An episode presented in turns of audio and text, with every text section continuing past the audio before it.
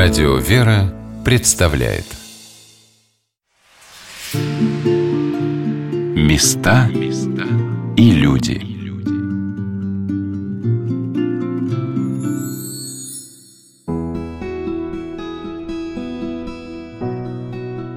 Сегодня на «Волнах Радио Вера» мы рассказываем о храме Василия Блаженного, о соборе Покрова Пресвятой Богородицы на Рву. Когда думаешь о том, как неповторим и прекрасен этот храм, понимаешь, почему его так любят дети.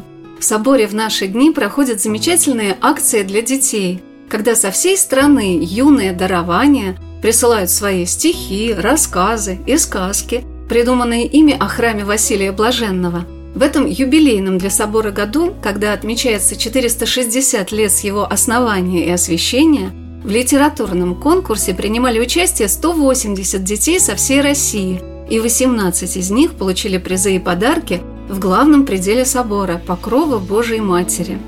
Мне думается, и удивительные росписи собора, поражающие воображение людей своей неистощимой фантазией, напоминают нам именно детское, чистое восприятие Божьего мира, как это было свойственно блаженным. Святой Василий в 16 лет покинул отеческий дом, чтобы встать на подвиг юродства. Таким прекрасным открылось ему небесное царство, которое он не хотел променять на все богатства его земного отражения. Заведующая филиалом Государственного исторического музея Покровский собор Татьяна Григорьевна Сарычева очень подробно рассказала и показала мне росписи храма, узор которых менялся на протяжении веков – Центральной церкви мы с вами видим пример росписи, имитирующей кирпичную кладку. Так были расписаны все церкви Покровского собора внутри и снаружи сразу после строительства в 1561 году. Но Покровский собор все время обновлялся в соответствии с эстетическими взглядами той или иной эпохи. Поэтому мы знаем, что в 18 столетии стены Покровского собора не только в этой церкви, но и в других были покрыты масляными росписями с изображениями святых. И тем не менее, эти святые окружены цветочными растительными композициями, которые впервые появляются в Покровском соборе в 17 столетии. Тогда райские сады расцветают по всему Покровскому собору. И потом уже и в 18 и в 19 столетии вот эти цветочные растительные орнаменты,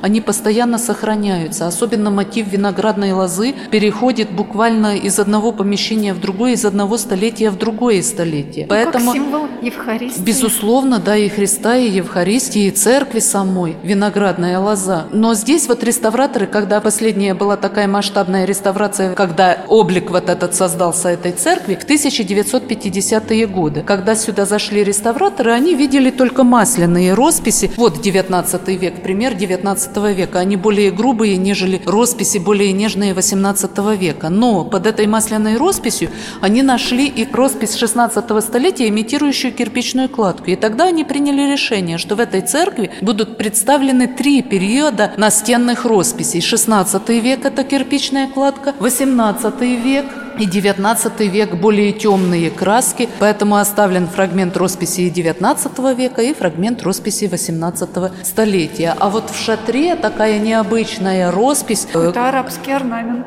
Ну да, такая необычная роспись, но это очень ценная роспись как раз периода строительства Покровского собора. Это фреска 16 столетия. И в Москве это единственная шатровая церковь, в которой присутствует вот такая вот необыкновенно красивая композиция да еще и дополненная хромозданной летописью. А что же она обозначает? Знаете, символика очень сложная. Символика огня, символика присутствия Божьего, как и сам шатер, это тоже символика, что присутствие Божье в этом месте. Также, видимо, и эта роспись очень сложная на самом деле, интерпретация ее.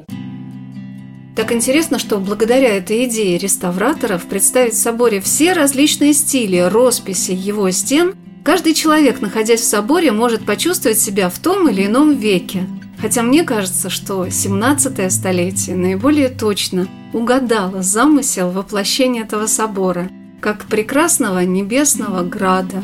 Эти чудесные растительные орнаменты запоминаются в нем больше всего.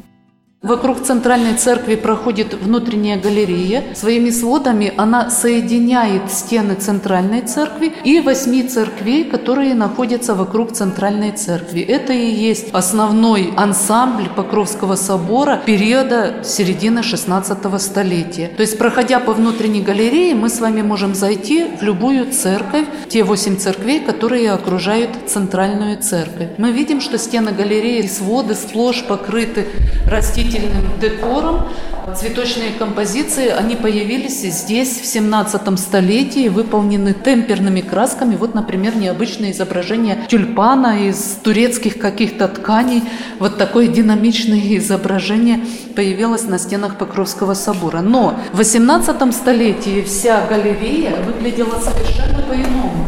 Она была покрыта росписями, масляными красками с изображением святых. Так называемое сюжетное письмо, греческое письмо появляется, и поэтому вот эти все чудные, нежные завитки цветочные 17 столетия, они полностью скрыты под вот этой довольно тяжелой, такой мрачной росписью, характерной для 18 столетия. Когда реставраторы в 1930-е годы начинают восстанавливать первоначальный собор, они находят совершенно другую роспись и оставлены зандажи, чтобы показать, что под вот этой масляной росписью находится та самая вот нежная роспись, выполненная в 17 столетии. Это очень хорошо показано на вот этой вот площадке. Смотрите, здесь оставлен фрагмент 18 столетия. Дальше посмотрите под ним, какой толстый слой штукатурки. И это даже 18 столетие, которое было поновлено в 19 столетии. Толстый слой штукатурки, а под этой штукатуркой посмотрите, какие чудесные росписи 17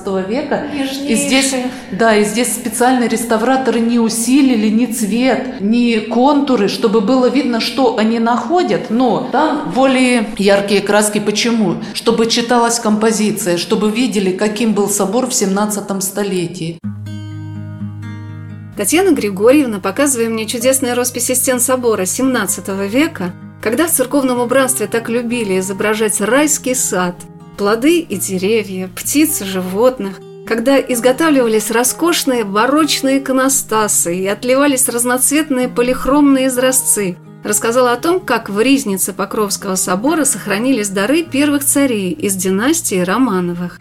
И в небольшом помещении Ризницы, где в одно время был устроен предел Феодосии Девы, я увидела потир, подаренный в храм царем Михаилом Федоровичем, и замечательное лицевое житие преподобного Александра Свирского с прекрасными иконами, миниатюрами внутри. А еще Евангелие с чеканным золотым окладом и пеленные, вышитые дочерями князя Дмитрия Пожарского. Из окон галереи, на которые выходят, как и все пределы собора и ризница, виднеется памятник героям смутного времени Кузьме Минину и Дмитрию Пожарскому – так непостижимым образом этот красивейший храм, который является свидетелем стольких побед и стольких тяжелых периодов нашей истории, стал символом русской славы. Вот что сказал об этом настоятель Патриаршего подворья храмов Зарядья, что в Китай-городе, протерей Вячеслав Шестаков – Здесь как-то в одном все вместе, в одной ограде. И они как патриоты, и здесь этот символ России, здесь как-то оно соединяется, так сказать, может быть, не как на земле, а на небе. Соединяется духовно. Там, собственно говоря, и собор Василия Блаженного, это памятник же воинской славы. Татьяна Григорьевна подчеркнула также, что памятник Минину и Пожарскому усиливает мощь воинской славы Покровского храма – который был построен как символ победы русского воинства. Это храм мемориальный, храм-памятник, поэтому пределы в нем были устроены небольшие. Главным в нем по замыслу царя Иоанна Грозного было то, чтобы каждый день в этом храме звучала молитва за царя и отечество. И до правления царицы Екатерины Великой в каждом пределе был свой причт. Но после чумы, унесшей жизни многих священнослужителей в приходских храмах Москвы, их заменили священниками и из Покровского собора, и там остался один протоиерей. Своего отдельного прихода у собора не было, за исключением последнего периода, перед революцией, когда настоятелем Покровского собора являлся протеерей Иоанн Восторгов, горячий проповедник, замечательный миссионер, жертвенный служитель своего Отечества и русской православной церкви, который собирал своим словом в собор тысячи людей – Кружечный сбор того времени в храме Василия Блаженного был самым большим по Москве, Так сильна была проповедь отца Иоанна, которого одним из первых священнослужителей расстреляли большевики. Отец Вячеслав рассказал, что в соборе, в котором дни престольных праздников Покрова Божией Матери и святого Василия Блаженного совершаются праздничные богослужения, прибавился еще один памятный день. Было столетие со дня мученической кончины настоятеля собора Виталиана Восторгова в 18 году. И мы тоже столетие отметили праздничным богослужением. Митрополит Арсений служил. При согласии руководства музея, в общем согласии, все восприняли это очень положительно. Мы теперь тоже с 18 года служим 5 сентября Божественной литургии вот в честь памяти священномученика Иоанна Восторгова. Особенного рассказа заслуживает еще одна святыня собора, расположенная с его внешней стороны. Это икона Божьей Матери Знамения. Это изображение Царицы Небесной символизирует покров и защиту Божьей Матери земли русской. Вокруг большого образа Пресвятой Богородицы изображены многие прославленные русские святые – преподобный Сергий Радонежский, Варлам Хутынский, святые благоверные князья страстотерпцы Борис и Глеб и многие другие. Эта икона расположена с восточной стороны. Это образ Богоматери Знамени со святыми на полях, написанный в конце 17 столетия блаженным иконописцем Тимофеем Архиповым. Он уцелел это до нашего времени. Или... Нет, это краски, написанные непосредственно на стене. Стенной образ, который был вот здесь с конца 17 столетия. Конечно, он неоднократно поновлялся уже, и там мало осталось от красок 17 столетия, но в целом композиция Богоматери Знамения, конечно, дошла до нашего времени. Татьяна Григорьевна поделилась тем, что существует предание, когда 7 ноября 1941 года советские войска уходили после парада на Красной площади на фронт, и те солдаты, которые смогли помолиться пред образом Пречистой Девы, дошли до победы. Так ли это было, или это всего лишь легенда? Но то, что каждое достойное событие в жизни нашего Отечества благословляет своей молитвой Пресвятая Богородица, и все святые своей молитвой призывают на нашу землю милость Божью, это несомненно. Главное, чтобы мы это понимали – и для нас это было необходимым. Я скажу так, все наши святые молитвенники, все. И он в том числе. Конечно, сейчас на парад взирает и Спаситель со Спасской башни, и Святитель Николай с Никольской башни взирает на это все круг кругом. Здесь Казанский собор, здесь собор Василия Блаженного. Здесь все освещается молитвами тех святых угодников Божьих, которые вот окружают наше сердце нашего государства. Я в этом просто абсолютно уверен. Очень о многом мы не успели рассказать сегодня в нашей программе. О тех уникальных пределах Покровского собора, где реставраторами XX века были воссозданы иконостасы разных эпох и стилей, куда прекрасно вписались древние иконы, которые работники музея в 30-е годы смогли таким образом сохранить до наших дней. О том, что сам храм был занесен в особый список уников, охраняемых государством – как величайший памятник архитектуры и культуры нашего Отечества. О том, какие удивительные символы скрыты за орнаментами декора Покровского собора и какие тайны хранят его музейные собрания.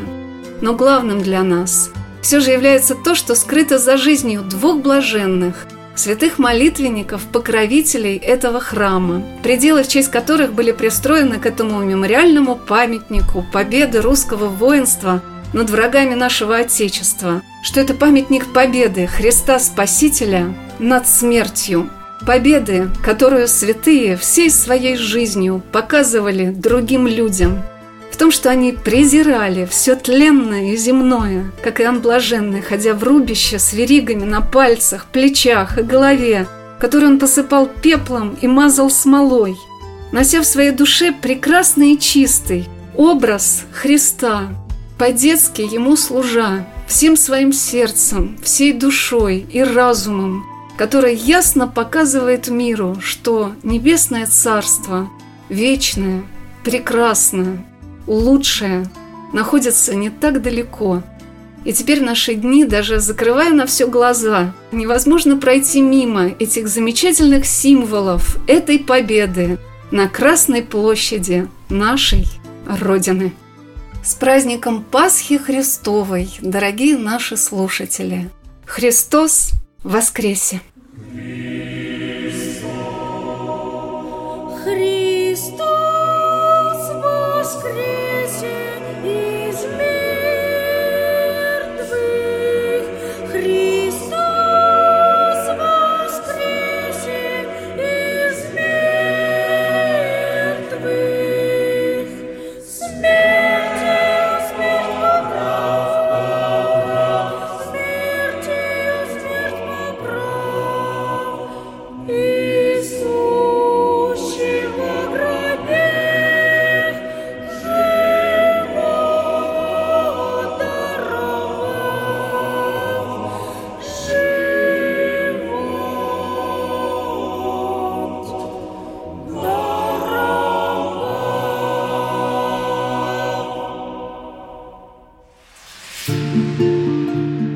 люди.